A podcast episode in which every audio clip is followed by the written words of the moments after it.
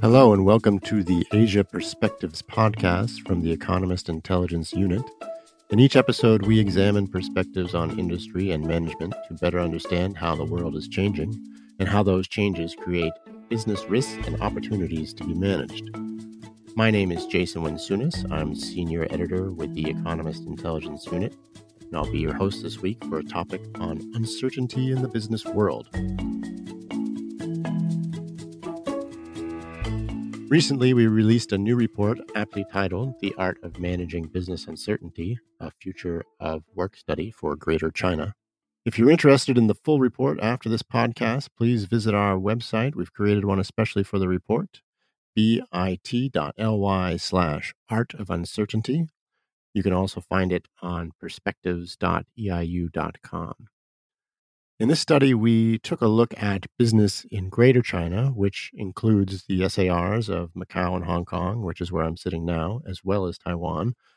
When we were first considering this research topic, it was conceived as something that we could use to find out what's going on inside different parts of China and Taiwan to look into trends such as automation, trade tensions, and all the things that were going on before COVID 19 pushed everything else to the sidelines.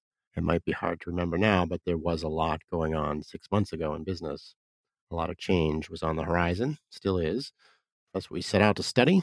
But just as we were developing our survey, asking on themes of tech and other major business trends, that's when COVID 19 surfaced. And of course, this reflects in the survey results. Nearly 7 in 10 respondents, senior business executives in the region, said that the degree of business uncertainty that they're experiencing today is greater than at any other time in their careers. Now, half of these respondents are from the C suite, so they've seen a lot of change over the past 25 years, from the advent of the smartphone, which has accelerated digital disruption, particularly in China, to the global financial crisis and even the dawn of private industry in China at all. Yet these same executives are pretty unified in the view that right now holds more uncertainty for them as they look to the future than any other time in their careers. What's causing that commercial anxiety is the focus of our report. Now, today, everyone knows how China has hit impressive metrics. It's built the world's most extensive high speed rail network. It's home to some of the most profitable and sophisticated e commerce ventures, and even some of the world's biggest banks. But it wasn't always like that. Far from it.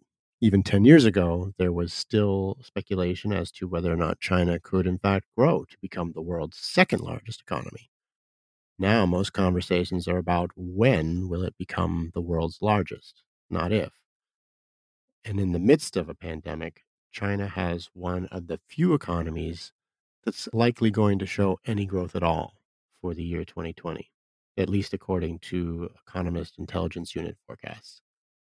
And just to pat ourselves on the back for a moment, the EIU does win awards for our forecast accuracy. So maybe this is the best time for me to introduce our guest for today. He's one of the analysts that drives that accuracy, Nick Marro, the EIU's lead analyst for global trade and China and Macau, as well as supporting analyst for Taiwan. He's our go to for cross straits affairs and Belt and Road Initiative Insight. But most importantly, for today's conversation, he's also a member of our Access China team, keeping tabs on China's 31 provinces and nearly 300 prefectures. Welcome, Nick, and thank you for making some time for us with all those titles there. I know you're quite busy. My pleasure. Happy to help out. Now, then, rather than rehashing the, the full uncertainty report, I'm hoping what you can do is help us to understand some of the macro picture behind what business leaders were telling us in the report, both in the survey dimension and in the one on one interviews we did. Maybe you can illuminate what are the pressures that are driving change and therefore uncertainty in China's economy, as well as why China is likely to still post some GDP growth this year, or if that's even still our forecast. Geographically, when we did this survey, we broke down the region into tier one and tier two cities on the mainland, and the greater Bay Area encompassing Hong Kong, Shenzhen, and Macau. And then we also added Taiwan since these economies are so closely intertwined. So maybe there's some differences in those geographical areas that you can also highlight as we go along. And as I alluded to earlier, China's executives see more uncertainty in terms of their strategic planning today than at any other time in their career. So, from your view, what is the macro backdrop for that? What are those concerns playing out against? Well, I think that word that you kept mentioning, uncertainty, that's really the element that's driving a lot of this because I mean, we are in the middle of a global pandemic, um, and we're in a pandemic that we still don't fully understand.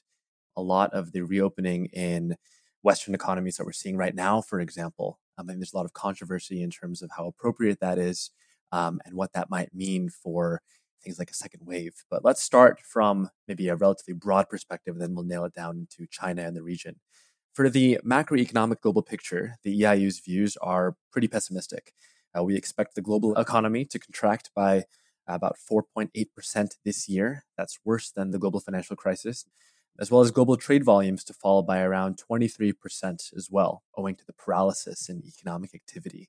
Now, China is one of the few economies where we're actually relatively optimistic. We do expect it to post positive growth this year. Our specific number is an expansion of 1.4%, but that's still very dire by historical standards. And really, if we look at the China picture, that's because the recovery has come a bit more quickly than many anticipated, particularly when we compare China to what's happening in other markets. So, for example, the economic shock in the second quarter looks to be relatively contained. Exports have done very well, particularly as the world has maintained its demand for shipments of Chinese personal protective equipment, such as masks, as well as other medical goods.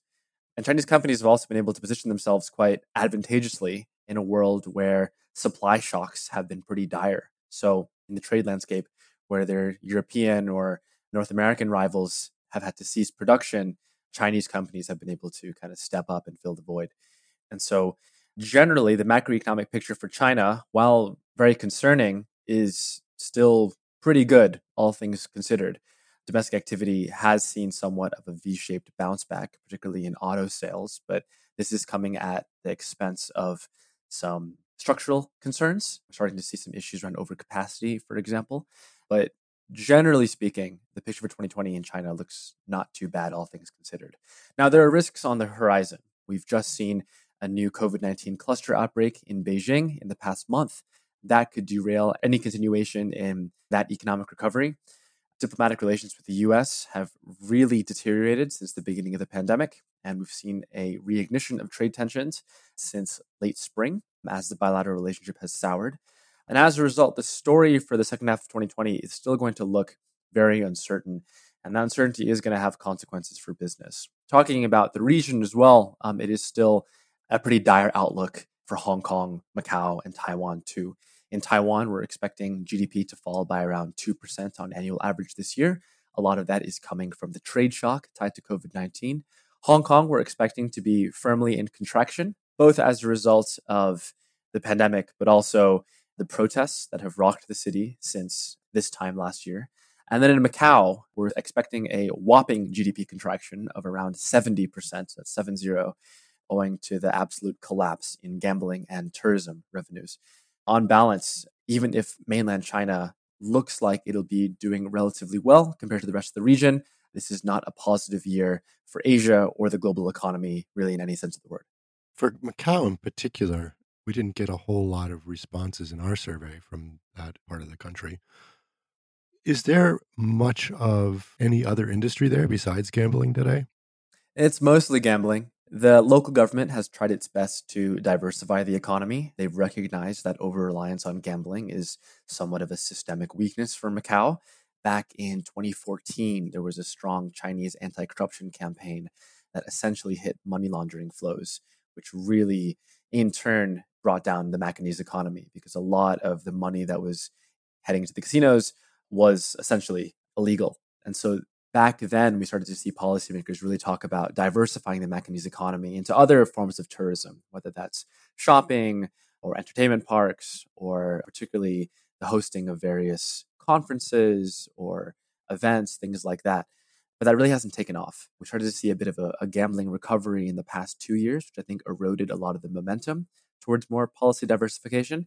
That's kind of undermined a lot of Macau's economic prospects for 2020, just because the inability to really wean themselves off of the casino sector has really kept them exposed to falling tourism and gambling flows, most of which are coming from China. And so we are expecting some pretty strong pain in the Macanese economy this year.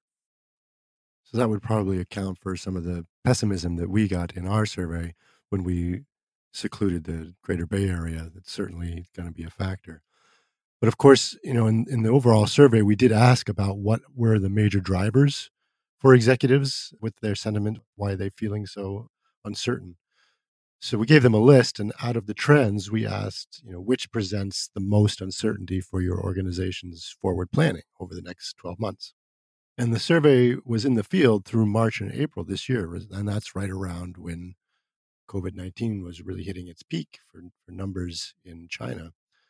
So, as you might expect, the top answer people gave in the survey was natural disasters, including pandemics, was you know their biggest source.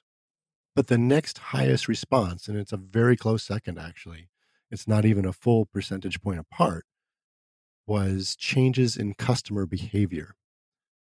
And when I think about that, uh, for example, how much the smartphone plays a role in China's consumption patterns, I can see that it would be a difficult dimension for businesses to grasp. You know, what are consumers going to do next, right? they're changing rapidly and the digital feedback also comes quick but there's more to that right? It's not just these new devices. Tastes are changing and importantly so is buying power. So as far as customers and consumers can you give us some of that macro background there? Like what's changing in that dimension within china? Well, when we talk about the Chinese consumer, one of the most important topics I think that we need to discuss is demography and the structure of China's population, because this is such an inherently important part of the consumer landscape. And it's something that the EIU has actually looked quite closely at. So, if we talk about our demographic assumptions for China, we are expecting the population to peak at around 1.4 billion, 1.46 billion or so in 2026.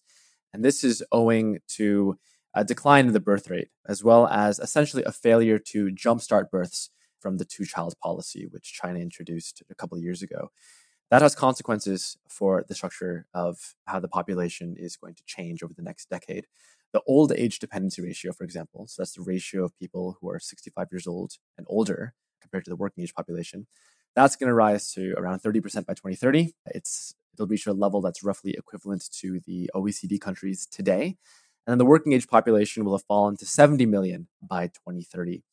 As part of that, we are expecting something called reverse migration. So, over much of the past 30 years, a lot of China's more wealthier provinces, think Jiangsu, Zhejiang, Shanghai, Beijing, they really benefit from migration flows from relatively poor provinces, whether that's Anhui province, Sichuan, Hebei, Hubei, things like that.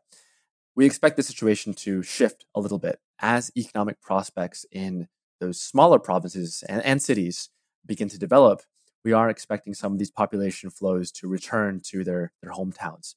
We are expecting places like Sichuan and Hubei, for example, to see net migration inflows in the period to 2030. And as I said, this is really going to be driven by economic growth, particularly in tier two and tier three and below cities uh, in the longer term. Now, how does this relate to consumer behavior? Well, this is going to create some of a shift in dynamics of supply and demand. So, for example, fewer workers are going to drive a demand for companies in terms of their application of automation and artificial intelligence, for example. And that in turn could lead to the development of new consumer facing products, more sophistication around things like the Internet of Things, ways to capitalize on 5G technology. And what you mentioned, Jason, as well, in terms of what I think is really the critical aspect of this in China the development of the mobile phone economy, not in the sense of you know how many phones are being sold in China, but in terms of all the things that you can do with your mobile phone in China. A lot of this was going to revolve around mobile finance. That's going to be, I think, an incredibly important part of the consumer landscape moving forward. And understanding those trends, not just around digitization in general, but also the kind of digitization the fact that it's occurring via mobile phones and not via, say, desktops or laptops, that's also going to be really important understanding these types of trends. I think as part of all of this as well, we're seeing a really big attempt to tap into hard to reach markets in China, particularly in rural areas. And that's going to be important for the e commerce landscape. There are a number of different factors here. Part of that reverse migration I talked about is inevitably going to involve population flows into rural areas. And so we're going to see a bit more of not just a consumer base, but also a production base in areas of China that maybe were underserviced over the past decade or so. Uh, another angle to look at is also the COVID 19 relief measures. We're seeing a very big focus on things like developing infrastructure, whether that's traditional infrastructure like roads and rail to new infrastructure such as uh, 5G base stations. That does have a big focus on the rural economy as well. And that could offer opportunities into, again, tapping into these underserved markets. I think there are other uh, sectoral trends to be aware of as well. So, population aging is going to drive demand for healthcare and elder care. It could also create opportunities for things in, say, insurance.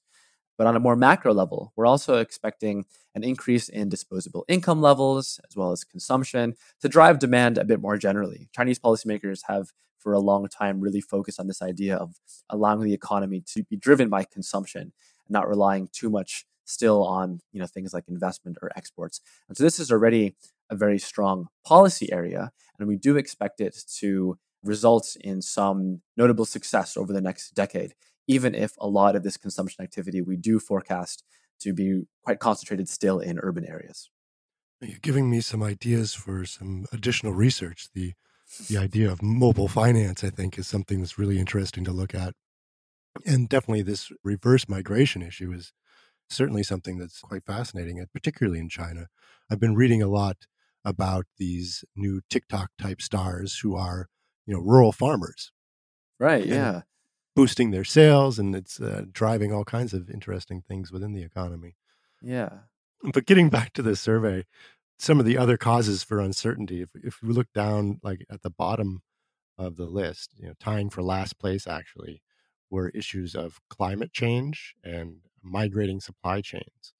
And so you know, we don't get a lot more information from the survey takers other than these are the things that worry them or don't worry them. But I would wonder if you could speculate a little bit about businesses in China. If they're not too worried about those things, is it actually that they have a good handle on it and they know what's going on there so that it's not a big risk factor? Or is it just not important to them? You know, I've heard from people that we've interviewed for this report and others that, for example, it's natural that supply chains would be leaving China as wages in the country rise. And even if the factories move, Chinese businesses might actually be behind that. They could be moving their factories mm-hmm. themselves, you know. Mm-hmm. So how does that look through your global trade lens? I think the supply chain story is really interesting. Uh, and there are a lot of different nuances with that. So, first, I'll talk about climate change, just because I think it's a bit more of a simple issue. Then we can dive into the trade angle. I think with climate change, people tend to overlook this, but China has actually been relatively aggressive in terms of its green policy goals. There are still a ton of issues around pollution and industrial emissions and things like poor water quality in, in China. But policymakers are aware of this. They understand that it, it impacts some very real quality of life issues. And this in turn could have ramifications for social stability. And from an industrial angle as well, they see the future in green and clean tech, and they want to make sure that China is well positioned to take advantage of that. And so we're seeing a ton of plans around what China calls industrial upgrading in terms of driving investment into this area, which might be an area of opportunity for a lot of foreign and domestic businesses. I guess what I'm trying to say here is that China does look at climate change and the green economy in a very serious manner. And I think that there are a lot of opportunities there. So that might be one of the reasons why people don't feel that that's as high a risk. But to go to supply chains, I think this is this is very interesting because when we talk to people, we really get a very wide range of answers depending on where they sit in the company, as well as what industries they might be in, or even what nationality they might be. Let's start with industries. Jason, you mentioned that we've already seen a little bit of companies moving out of China as costs have risen. Um, and that ties into the supply chain story. And that is indeed the story that we've seen over the past 10 to 15 years. From our research, this has primarily been concentrated in low end manufacturing. So things like textiles, as well as maybe some more basic electronics. where we've really seen the footprint of those companies expand primarily in South and Southeast Asia. This has been, again, something that really is being driven by cost considerations in China. Labor costs in mainland China have been rising for the past decade, for example, and in some industries are just not as competitive as the wages you might find in, say, Cambodia or Vietnam or the Philippines. And so that migration has been pretty natural from an economic perspective. I think when we talk about supply chain diversification nowadays, the two big issues that kind of cast a shadow over that discussion are the trade war with the US as well as the coronavirus. So the trade war and the coronavirus both really exposed the risks of over reliance on a single market, and that market being China. I think at the height of the trade war, a lot of companies were willing to kind of wait and see because it did seem like you know, if the US and China were going to come to an agreement, there might be some space to de escalate. And then maybe, you know, if these costs are elevated for a couple of years and the ultimate agreement might allow for, you know, a reduction in the medium term and that could allow companies to re- recuperate their profits. Um, and the same thing kind of goes for COVID 19. This is inherently a short term health crisis. And so once China and other countries have been able to establish control over the pandemic, and those supply chain disruptions are going to be smoothened out. I think what we're looking at, however, is those assumptions on both angles really do seem to be underestimating the degree of risk that comes primarily from a policy perspective. The trade war, in particular, we see as a very long term story between the US and China, particularly because it involves things like strategic dominance in the technology sector, where a lot of this supply chain pain is really playing out. And so I think any assumption that this disruption is temporary really needs to be looked at in terms of things like risk exposure as well as compliance exposure to, say, regulations in the US that prevents US companies from selling certain products to to Chinese firms. That, that's a big story we're seeing in, again in, in the technology industry right now. Now, as part of this, we are expecting supply chains to undergo some shifts and this is something that we're calling nearshoring. So it'll be things like companies who have operations in China, but then enhancing adjacent operations in, say, Vietnam or Malaysia or Thailand in order to account for any supply chain disruptions that might occur, whether that's stem from the trade war or, say, a second wave of COVID 19. We're already starting to see this happen in terms of some of the investment data. It's not been a rush for the exits in, in any sense of the word, but it has brought some investment to some of these markets. And that's a story that we did start seeing from, from you know, the middle of last year.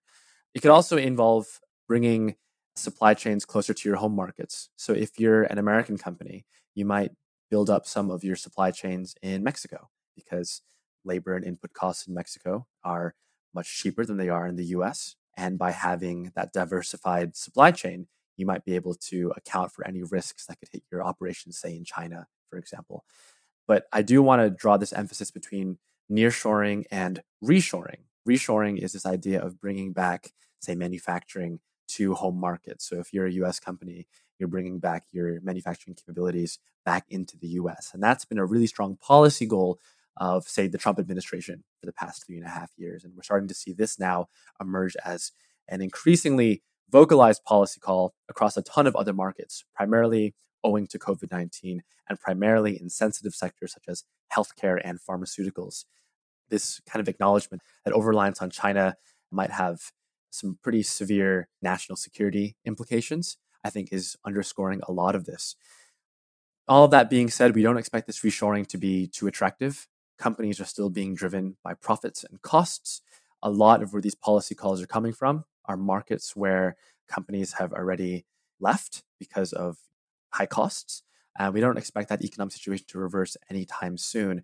Now, when we talk about China, that's primarily because the Chinese market is still just way too attractive. There's still a lot of opportunity, particularly in consumer facing sectors that are incentivizing people to stay and increase their presence in the Chinese market. And so we aren't expecting any type of corporate exodus out of China, even if companies start to build up supply chains in adjacent markets. We do think this is going to be a bit more of a medium to long term story. That might be one of the reasons why it didn't feature too heavily in uh, your survey results, because it might be something that's still under discussion. But we do expect this to be somewhat of an established part of the trade framework, primarily because there are a ton of risks on the horizon. I mentioned US China trade frictions. We are seeing increasing bifurcation in supply chains, particularly in technology. That's going to add a lot of pressure on trade links. And then all of these policy calls in home markets, whether that's from politicians or just the general public, that is going to put a lot of pressure on companies as they think their rethink their regional strategies. The questions that we've been discussing so far were all asked of executives on a 12 month timescale. You know, what what it, what are the hardest things to predict in a year's time?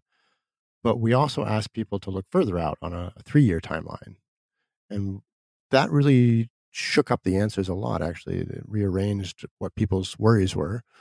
Uh, natural disasters or pandemic concerns sank down to about sixth place, and then talent concerns shot up from about number four to the number one spot.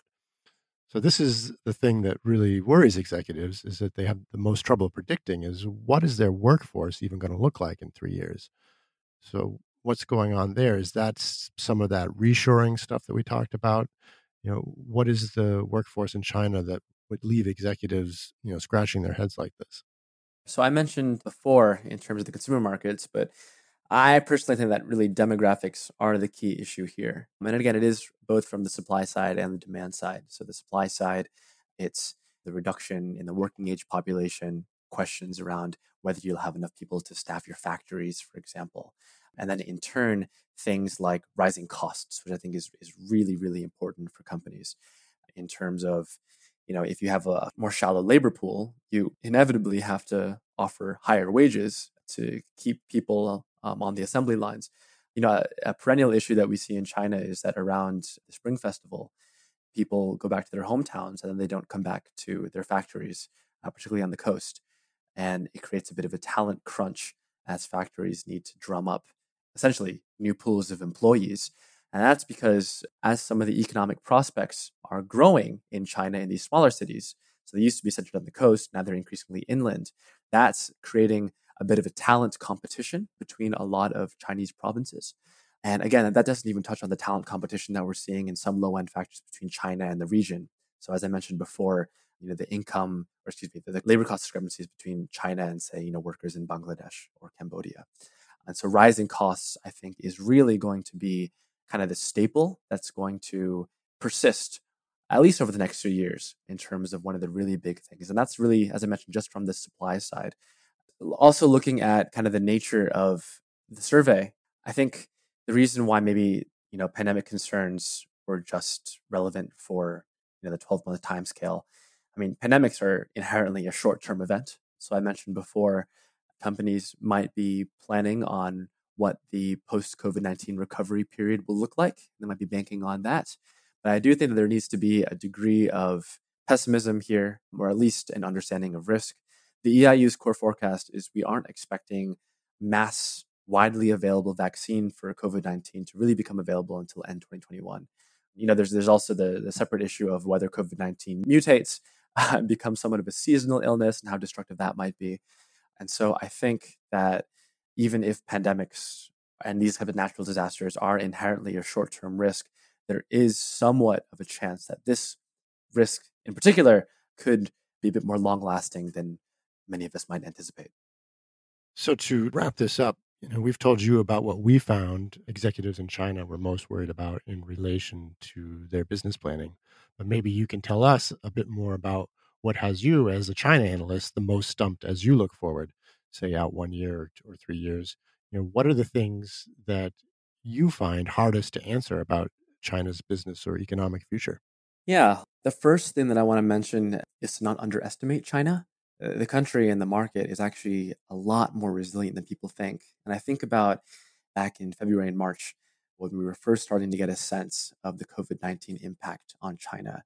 A ton of forecasting houses, including us, slashed our forecasts, slashed our assumptions for the year to try and encapsulate the expected shock to the economy. But as I said at the beginning of the podcast, the recovery has actually been a lot quicker than many of us anticipated. And a lot of this is coming from some pretty strong policy support, but also the fact that there are elements of the Chinese economy that are just more structurally sound than I think a lot of people uh, give give credit for. People are still very bullish on the market. We've talked about how attractive the consumer market still is. your survey results dovetail with those assumptions. People do still seem to be in China for China, which is a refrain that I've been hearing for much of the past six years, but increasingly so over the past four months as uncertainties around COVID 19 build. But on that note, I think I do need to mention that a lot of this resilience could come from controversial policy. And this, in particular, could be somewhat disadvantageous to foreign investors. We keep coming back to this, this topic, but I really see technology as the one area of focus, particularly when it comes to a disconnect between opportunities facing MNCs as well as opportunities facing domestic firms. We've seen a very strong push by Chinese policymakers to cultivate the domestic tech sector, including by engaging in import substitution from foreign products or even pushing foreign companies out of technology supply chains on national security grounds. That has already led to diplomatic consequences. Uh, this is one of the main reasons that underpinned the US China trade war. And it's one of the reasons why those frictions have much more obviously shifted into the technology realm over the past year or so. And so, even if there are a ton of opportunities in the China market, it doesn't necessarily mean that the opportunities are going to be uniform across sector. And it doesn't necessarily mean that the opportunities are always going to persist. I don't mean to sound too pessimistic on that, but I think having a bit of a realistic perspective uh, to the policy framework will at least allow companies to prepare and then respond accordingly. Interesting. We're going to have to do a, uh, separate podcast just on the technology question. I think that would be a, a good one to dive into later. But I think that's our time for today. So thank you very much, Nick, for being with us and giving us that macro view. I think it's quite helpful. My pleasure. And uh, thank you for having me. Excellent. Thank you, everyone. And thank you for listening. If you want to go straight to the source for our uncertainty report, as I said at the opening, you can go to our website, perspectives.eiu.com, or to the special landing page, bit.ly slash art of uncertainty. You'll be able to read more about the survey results and get more perspective from the experts we interviewed. On July 17th, Economist Events will host the first webinar of the Trade Insight Hour series. My colleague Chris Clague, Asia Managing Editor and Global Editorial Lead for Trade and Globalization at the Economist Intelligence Unit, will be moderating the discussion entitled Trade Disrupted Rethinking Supply Chains. You can register for that for free at tradedisrupted.economist.com. And as always, if you have any feedback or questions about this podcast or any aspect of work from the Economist Intelligence Unit, you can email us at asiaperspectives at economist.com. And don't forget to subscribe to make sure you don't miss an episode of this podcast. Thank you again for listening to Asia Perspectives from the editorial team at the Economist Intelligence Unit.